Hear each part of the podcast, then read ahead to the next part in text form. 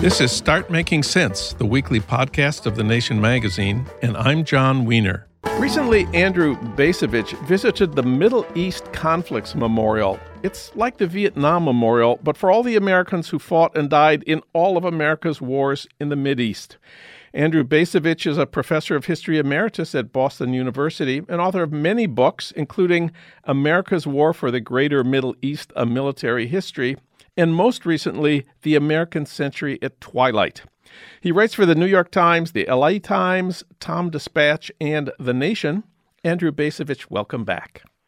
Well, thanks very much for having me on.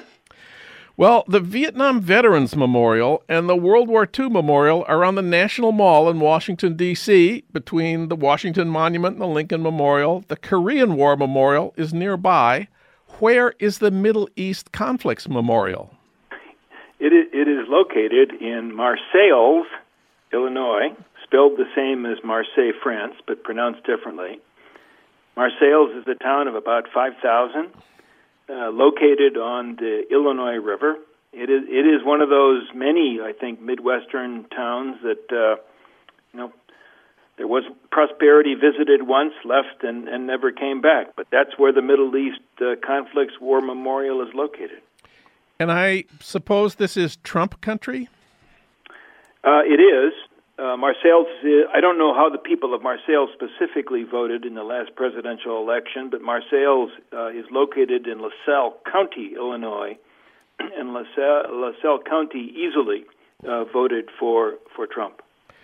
But the, the genesis of the uh, of the memorial, I think, is quite interesting. Yeah, uh, it is the us. handiwork of the of Illinois bikers motorcyclists, uh, some of whom are veterans, some of whom I think uh, I know are veterans of the Vietnam War, uh, but uh, they decided uh, roughly a decade ago that there really ought to be uh, an equivalent of those memorials that you just mentioned that are located on the mall in Washington. And they decided the place for that memorial to be was in was in Marseilles, and and there it is. And uh, I have to say, it's not particularly uh, noticed. It's not frequently visited. Uh, to my knowledge, there have been no presidential candidates who've used uh, the, the memorial as a backdrop uh, for a, for a speech.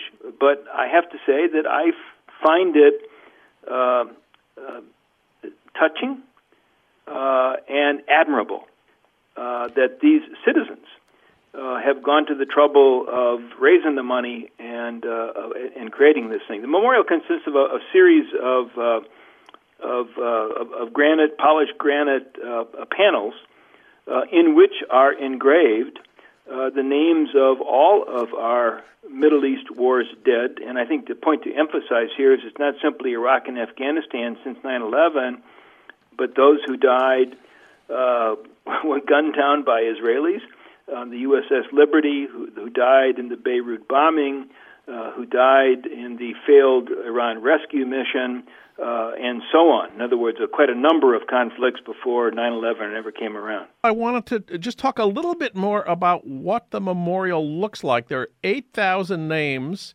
Yep. on marble plaques. You say there's is, there's also some text on the memorial. There's uh, another granite object that, that declares that all of those commemorated died in the cause of freedom and that they will never be uh, forgotten. So, what do you think about this idea that they died in the cause of freedom?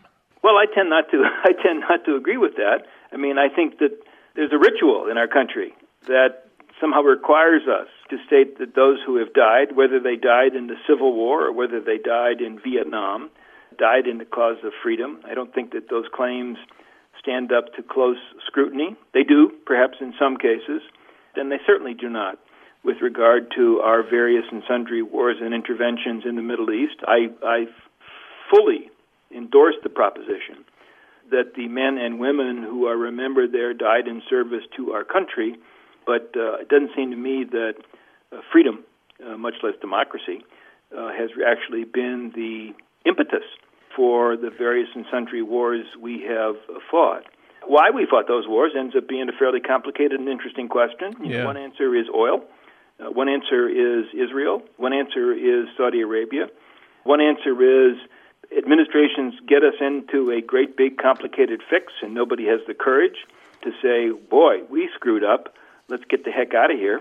Uh, so successive administrations end up compounding uh, mistakes made by earlier uh, administrations, even, even while claiming uh, that they are doing things uh, uh, differently. And so, you know, so here we are, all these decades later, and I say decades because, again, the memorial begins well before 9 11. Here we are, all these decades later, and we're still fighting in Afghanistan. Know, we're still uh, got troops in Syria, in in Iraq. We're still participating in the bombing of Yemen. We're still participating in the disorder uh, in Libya. Nobody has any sense of when this is going to end, and I have to say, been a long time since I've heard anybody even try uh, to explain what is the strategic rationale for for what we're doing, for the bombs we're dropping, for the money we're spending, for the people we're killing. It just goes uh, on and on and on. And I think when you go to Marseilles and you look at the memorial, it, it prompts you to, you know, think about how did this happen? How did this happen? And and what do you make of the fact that the memorial, which raises this question, even if indirectly, is in such an out of the way place? Well, I think in a way that's entirely appropriate. Uh, because uh, I mean, this is a I'll make a very broad and general statement here, but I, I don't think base, the American people want to talk about how this all came about. Uh, I'm certain uh, that our members of our political class, for the most part, don't want to talk about how all this came about, don't want to have a serious conversation about how we are going to extricate ourselves from pointless wars uh, and perhaps take another tack toward, toward trying to correct at least some of the damage uh, that we have inflicted on that uh, part of the world. So it's a lot. It's a lot easier to, uh, you know, mouth uh, cliches about uh, supporting the troops, to say people died for freedom, and then, in a sense, to change the subject. And so th- the fact that the uh, big uh, war memorials are on the mall in Washington, and this particular war memorial happens to be in Marseilles, Illinois, I think that alone is a very telling fact. The presidential election is now heating up, and you've said that you have a proposal for the candidates.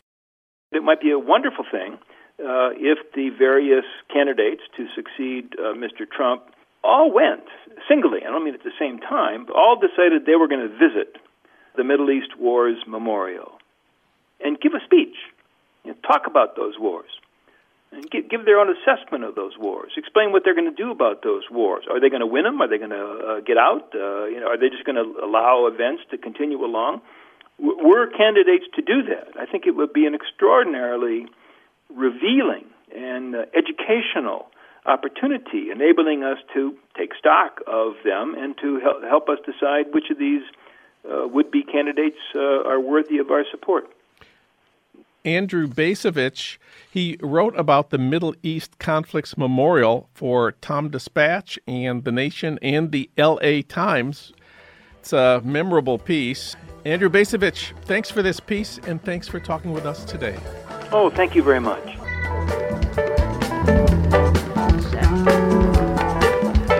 You've been listening to Start Making Sense, the weekly podcast of The Nation magazine.